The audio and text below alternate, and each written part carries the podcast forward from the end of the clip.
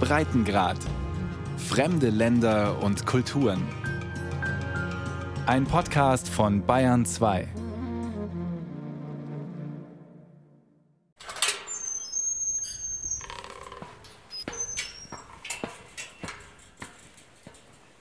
Eine steile, schmale Metalltreppe führt zur Beobachtungsplattform auf dem Signal Peak, einem der höchsten Gipfel im Gila National Forest in New Mexico. Diese letzten Stufen auf über 2700 Metern sind nichts für Menschen mit schwacher Lunge oder schwachen Nerven, aber kein Problem für Larry Smith. Zügig steigt der korpulente Endvierziger hinauf.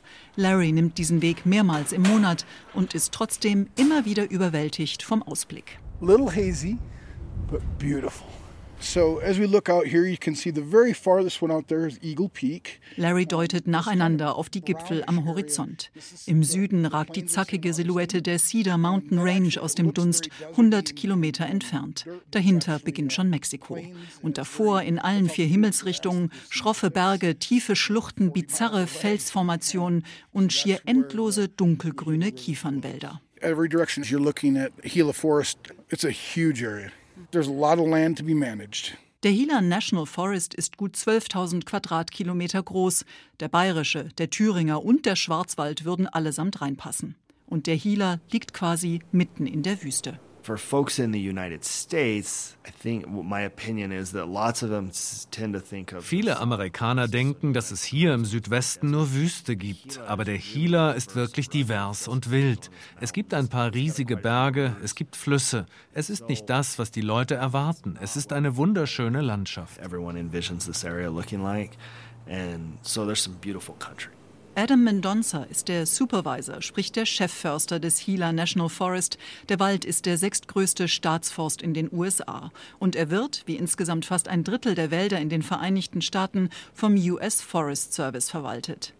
In seinen Bergstiefeln, der grünen Outdoorhose und dem Dreitagebart sieht Adam zwar aus, als ob er meistens im Wald unterwegs wäre, tatsächlich verbringt er den Großteil seiner Tage im Büro, in einem bunkerähnlichen Flachbau in Silver City, der Kreisstadt. Draußen sind an diesem Herbsttag knapp 30 Grad und schönster Sonnenschein. Drinnen erklärt Adam bei Kunstlicht und Klimaanlage, warum der Wald so lebenswichtig ist. Und zwar für Millionen Menschen, die hunderte Meilen entfernt leben. Der Gila liegt auf der kontinentalen Wasserscheide. We manage the headwaters of where all this water originates, so snowpack. Wir sind zuständig für das Wasser aus den Oberläufen, denn dieses Wasser versorgt dann Phoenix, eine der größten Städte in den USA, die aber in der Wüste liegt. Und das macht die Arbeit unserer Behörde so wichtig. And so Forest Service administered lands are really, really important for trying to provide that water source. Es ist auch einer der Gründe, warum der US Forest Service 1904 überhaupt gegründet wurde. Die Behörde soll die Ressourcen Wald und Wasser verwalten und schützen. Und geschützt werden muss der Wald vor allem vor Feuer. Feuer ist die größte Bedrohung für die Wälder in ganz Amerika, vor allem in Zeiten des Klimawandels, egal ob in Kalifornien, Alaska oder den Appalachen. Im Gila verwüstete 2012 eines dieser Megafeuer 1200 Quadratkilometer Wald, eine Fläche so groß wie Berlin und München zusammen. Und es war nur einer von vielen Bränden in den vergangenen Jahren. Um Feuer in dem unzugänglichen, gewaltigen Gelände möglichst früh zu entdecken, verlässt sich der Forest Service schon seit Jahrzehnten auf eine sehr spezielle Art von Saisonarbeiter, sogenannte Lookouts, die von Frühjahr bis zum Spätsommer in luftiger Höhe nach Rauch Ausschau halten.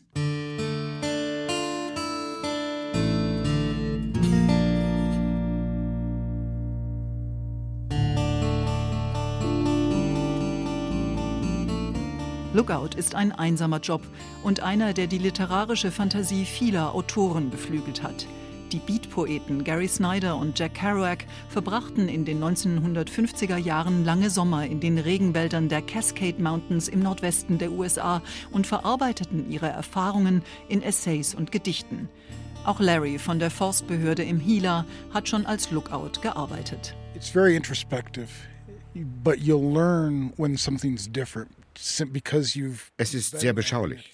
Aber du lernst auch sehr schnell, wenn sich in der Umwelt etwas verändert, wenn sich der Wind dreht und du Rauch riechst.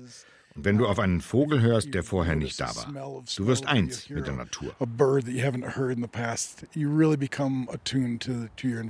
Larry zeigt auf den rundum verglasten Raum in der Mitte der Beobachtungsplattform. It has all the comforts that you would need. Obviously, uh, as you can see here, we have a propane refrigerator. Alles da, was man braucht. Kühlschrank, Herd, zwei abgewetzte Sessel. Und eine aus der Decke herunterklappbare Karte des Hila, die helfen soll, die Rauchsäulen möglichst genau zu lokalisieren. Ein erfahrener Lookout, erzählt Larry, erkennt schon an der Farbe und der Form der Rauchsäule, was genau im Wald brennt. Er selbst hat reichlich Erfahrung. 25 Jahre lang war er Feuerwehrmann, hat Waldbrände in 22 Bundesstaaten mitgelöscht. Inzwischen arbeitet Larry als sogenannter Fire Prevention Officer, besucht Schulklassen und Vereine und versucht dort durch Aufklärungsarbeit die Waldbesucher im Hila dazu zu bringen, ihre Lagerfeuer richtig zu löschen, damit sie nicht aus Versehen das nächste Megafeuer starten. Lagerfeuer sind, neben Blitzeinschlägen, die Hauptursache für Waldbrände in den USA. Aber viel lieber ist Larry im Wald unterwegs. Beim Spaziergang am Fuß des Signal Peaks zeigt er auf eine Pfütze. Look here, this is a great example. We have elk prints here. Wapitis, eine Hirschart, sind hier kürzlich durchgelaufen. Als ehemaliger Feuerwehrmann wirkt Larry eher nüchtern, aber wenn er sein Verhältnis zum Wald beschreibt, klingt das fast poetisch.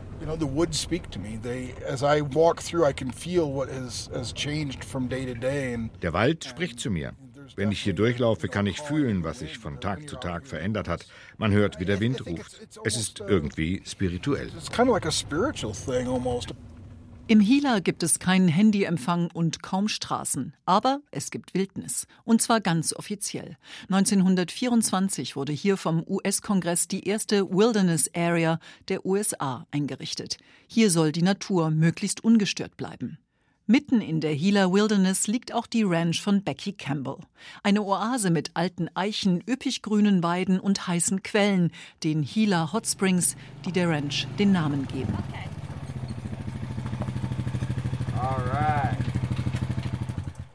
Becky, die blaue Schiebermütze tief ins wettergegerbte Gesicht gezogen, knattert auf ihrem Quad auf den staubigen Hof und hält vor dem Pferdestall. Gleich geht es los zum Ausritt. Vorher musste die kleine drahtige Mit-60erin noch kontrollieren, ob die letzten Gäste die Wohnung im scheunenähnlichen Ferienhaus ordentlich hinterlassen haben.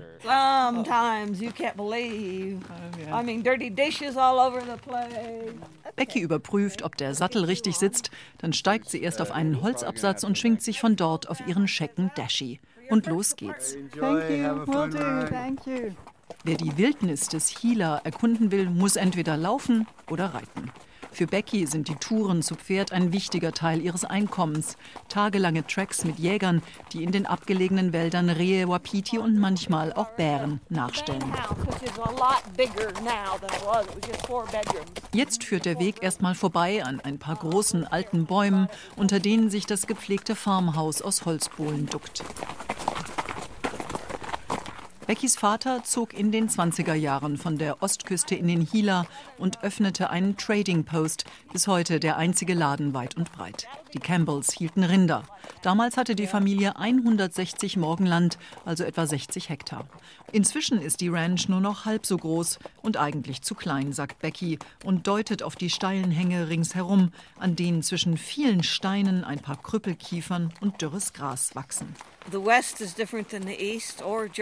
Der Westen ist anders als der Osten oder auch Deutschland. Man braucht hier mehr als 160 Morgen. Uns gehören diese Berghänge, diese Klippen. Es ist unmöglich, davon zu leben.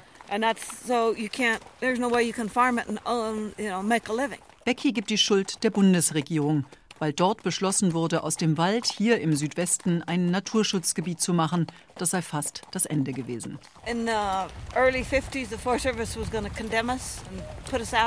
Anfang der 50er Jahre wollte uns die Forstbehörde von hier vertreiben. Mein Vater hat dann ein bisschen Land verkauft an Leute mit politischem Einfluss. Und nur deshalb konnten wir bleiben. And in that way, the, we couldn't get condemned and run out. That's why we're still here. Auf dem beschwerlichen Ritt auf dem Berg oberhalb der Farm erzählt Becky von ihrem Leben in der Wildnis. Sie und ihre drei Geschwister wurden von der Mutter zu Hause unterrichtet, weil der Schulweg in die 60 Kilometer entfernte Kreisstadt zu weit war. Mit 27 übernahm sie die Ranch und das Pferdetourengeschäft mit 19 Dollar in der Tasche. Seit drei Jahren ist sie nun schuldenfrei. Nicht alles, was die Regierung in Washington in Sachen Umweltschutz beschlossen habe, sei schlecht, sagt Becky, aber vieles werde einseitig übertrieben. The uh, Endangered Species Act that was that came in and there's some good things about it, but there's also bad things. You know, it's abused. Beckys Lieblingsbeispiel ist der Artenschutz. Der werde von den Umweltschützern missbraucht, etwa wenn es um die Spotted Owl geht. Der Fleckenkauz gilt offiziell als gefährdet. Für den Hila heißt es, es dürfen keine Bäume gefällt und keine kontrollierten Waldbrände durchgeführt werden. Becky kann das nicht nachvollziehen. But the thing is, the spotted owl can't hunt in an overgrown forest. Der Fleckenkauz kann in einem völlig zugewachsenen Wald doch gar nicht jagen, weil er seine Flügel gar nicht ausgebreitet kriegt. In einem völlig verwucherten Wald, da lebt irgendwann gar nichts mehr. And so when you get this forest that's really, really thick, then nothing lives there.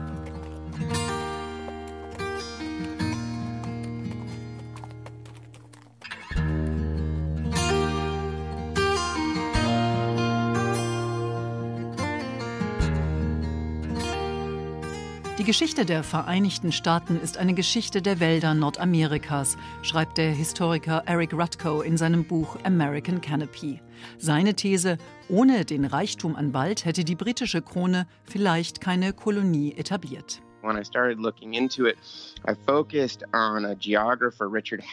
Kronzeuge für diese Theorie ist der englische Gelehrte Richard Haklett, erzählt Rutko per Skype-Interview von seinem Büro an der University of Central Florida. Haklett war Theologe, aber auch Botaniker und Geograf. Die Ostküste Nordamerikas bekam er nie selbst zu Gesicht, er kannte sie nur aus den Berichten von Zeitzeugen. Trotzdem beschrieb Haklett schon in seinen ersten Büchern detailreich die Baumsorten Nordamerikas, die Qualität der Hölzer und wie wichtig dieser Rohstoff für England werden könnte. Die britischen Inseln waren zu diesem Zeitpunkt schon weitgehend abgeholzt. Die Stämme für die Masten ihrer Kriegsschiffe musste London für viel Geld aus dem Baltikum importieren. And so Hakluyt, as early as 1584, lays out quite explicitly. Schon 1584 hat Hakluyt ganz explizit gesagt, selbst wenn es sich für keinen anderen Rohstoff lohnen würde, allein das Holz wäre es wert. Und so wird er der Gründer der Firma, die die Kolonialisierung Nordamerikas für die Briten initiiert. And then he becomes one of the founders of the company that initiates the settlement of North America for Britain. Symbol für den Kampf um die Unabhängigkeit wird auch ein Baum, eine Ulme in Boston. Dort knüpft eine aufgebrachte Menge 1765 eine Strohpuppe auf, aus Protest gegen britische Steuern. Die Ulme wird Liberty Tree getauft, Freiheitsbaum. Bald gibt es im ganzen Land solche Freiheitsbäume. Im Unabhängigkeitskrieg ist die Ulme eines der Opfer. Loyalisten fällen sie und verfeuern ihr Holz. Und Gründungsvater Thomas Paine schreibt ein Lied für sie. Let the far and the near all unite with a cheer in defense of our liberty tree. Amerikas Bäume sind nicht nur ein Zündstoff für die Revolution, sondern vor allem auch der Rohstoff für die Erschließung, die Industrialisierung und die Blüte der jungen Nation. Ab 1850 wurden in den USA jeden Tag durchschnittlich 34 Quadratkilometer Wald gefällt, jeden Tag 50 Jahre lang. Ein Grund, warum heute nur noch ein Drittel der USA mit Wald bedeckt ist.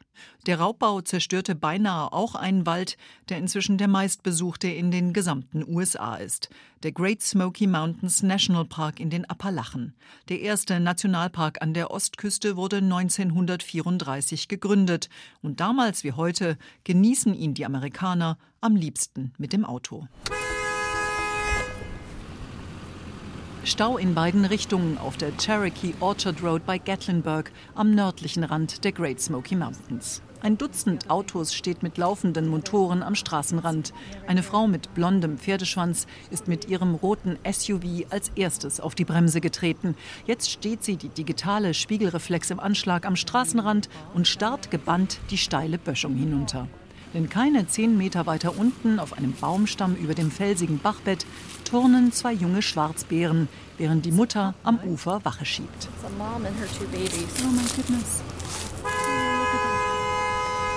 Bear Jam heißt dieses Phänomen in Anspielung auf das englische Wort für Stau, Traffic Jam.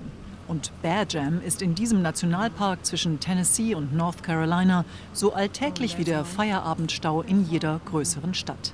1600 Schwarzbären, so die offizielle Schätzung der Parkverwaltung, leben in den dichten Mischwäldern der Smokies. Und so haben die meisten der über 11 Millionen Besucher im Jahr eine gute Chance, wenigstens einen davon zu Gesicht zu bekommen und müssen dafür noch nicht mal aus dem Auto aussteigen. Selbst wenn wenig los ist, gleicht der Sound der Great Smoky Mountains einer gut befahrenen Landstraße. Yeah, we're trying to prepare people for the wait times that they could experience before they get wir versuchen, die Leute vorzubereiten, bevor sie im Stau stehen und nicht mehr umdrehen können. Manchen macht es auch nichts aus, zwei Stunden im Stau zu stehen, um eine besondere Aussicht zu genießen.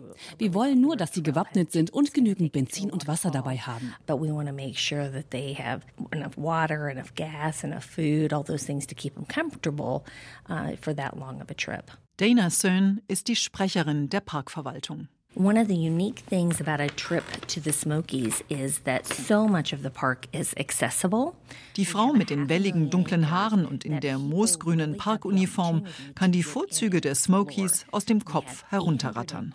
815 Kilometer Wanderwege, neun voll ausgestattete Campingplätze mit Übernachtungsmöglichkeiten für 6000 Gäste, nochmal über 100 Zeltplätze in den unzugänglicheren Teilen des Parks, vier Besucherzentren mit Shop und Infomaterial Material und 384 Kilometer Straßen. Our last survey was in 2008 and what people told us in that survey. Wir haben zuletzt 2008 eine Umfrage gemacht. Da haben uns 80 Prozent der Leute gesagt, dass sie aus dem Auto ausgestiegen sind und eine Wanderung gemacht haben. Aber das kann nur ein ganz kurzer Spaziergang gewesen sein oder vielleicht eine halbe Stunde zu einem tollen Aussichtspunkt. Aber nur 5 Prozent machen richtig lange Wanderungen und nur 3 Prozent übernachten auch mal draußen in der Wildnis. We know that only 3% of our visitors actually do a backcountry stay stay in the wilderness areas of the park. Am Klingmans Dome mit 2000 Metern der höchste Punkt im Park ist an diesem Herbstmorgen schon ordentlich Betrieb. Dutzende Touristen haben den letzten steilen Kilometer vom Parkplatz über einen asphaltierten Weg hier hochgeschafft, machen Selfies und versuchen etwas von der eigentlich spektakulären Aussicht zu erkennen. Doch die Great Smokies, von den Cherokee so getauft, weil es so häufig dunstig oder neblig ist, machen ihrem Namen alle Ehre. Dina Pitzinger in Sweatshirt und Sandalen hat einen der wenigen Sitzplätze ergattert und ist begeistert. I'm catching my breath.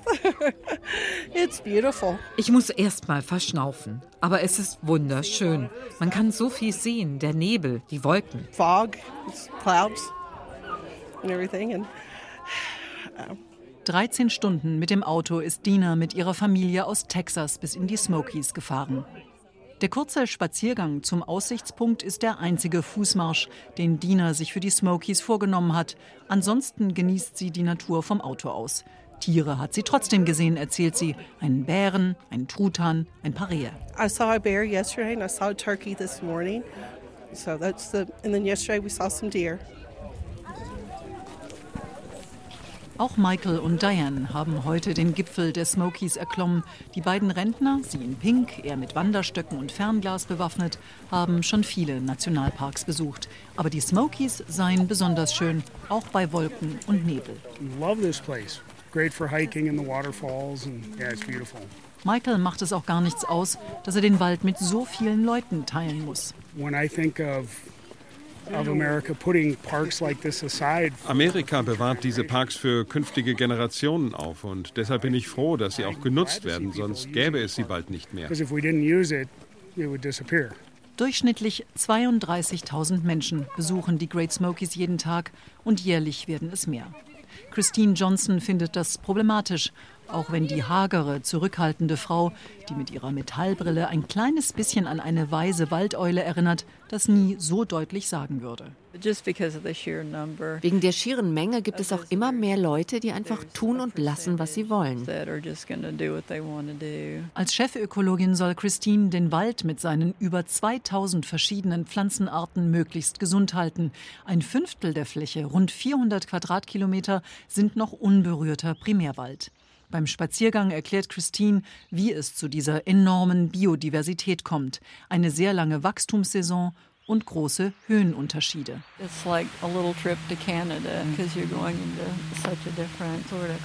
In den Höhenlagen ist es wie in Kanada. Da wachsen Fraser-Tannen.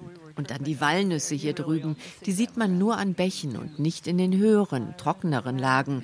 Hier unten gibt es nicht viele Kiefern, weil es zu trocken ist, aber die gedeihen oben auf den Bergkämmen. Christine arbeitet seit 1990 in den Great Smokies. Einiges hat sich in dieser Zeit tatsächlich verbessert, meint sie. Die Luftqualität beispielsweise. In den 90er Jahren hatten wir immer viele Tage, an denen die Ozonbelastung so hoch war, dass wir die Leute davor warnen mussten, dass sie sich in den höheren Lagen nicht überanstrengen. Wir hatten einfach so viel Schmutz von den Industrieanlagen in der Umgebung. Some of that was because we had so much input from the industrial Midwest. Im benachbarten Tennessee Valley wurde damals noch Kohle im großen Stil abgebaut und verstromt. Inzwischen ist die Luft deutlich besser wegen strengerer Auflagen, weil die Kraftwerke auf Gas umgestellt wurden, aber auch wegen des wirtschaftlichen Niedergangs der Region westlich des Parks. Ein Problem für den Staat Tennessee, der zu den zehn ärmsten der USA gehört, aber gut für die Great Smokies, sagt Christine. Für unsere Besucher ist das ein Riesenvorteil, weil sie jetzt wieder richtig gute Fernsicht haben und nicht Angst haben müssen, dass sie Halsweh kriegen, wenn sie wandern gehen. Also hilft es den Besuchern, aber es hilft natürlich auch dem Park.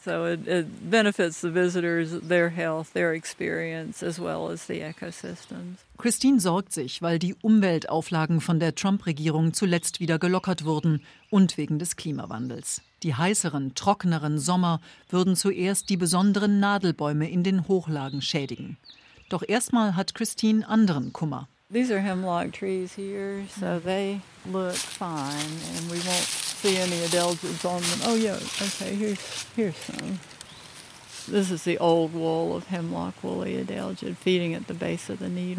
Am Zweig einer Hemlock- oder Schierlingstanne kleben weiße Rückstände zwischen den zarten Nadeln. Die Spuren des Hemlock Woolly Adelgid, einer Blattlaus-Unterart aus Asien, die seit 20 Jahren in den Great Smokies wütet. Die Schierlingstanne machte hier früher fast ein Fünftel des Baumbestandes aus. Jetzt sind nur noch ein paar hundert Exemplare übrig.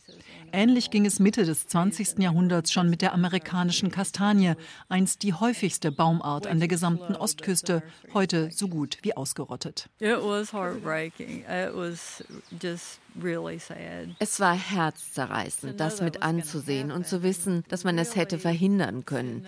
Der Erreger wurde durch den Handel mit Zierpflanzen verbreitet. und weil die Hemlocktanne keine große Rolle spielt für die Holzindustrie, war es gar nicht auf dem Radar der Leute, die auf sowas achten. To me it was it was preventable enough to add an extra element of tragedy to the whole thing. But yeah. Christine, die Tochter eines Försters, hat fast ihr gesamtes Leben im Wald verbracht.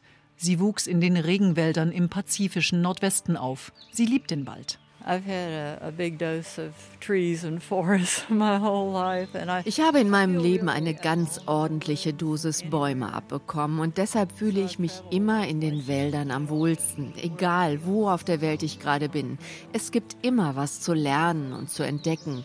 Hier bin ich zu Hause und hier komme ich zur Ruhe. It's a place I'm at home and I feel at peace.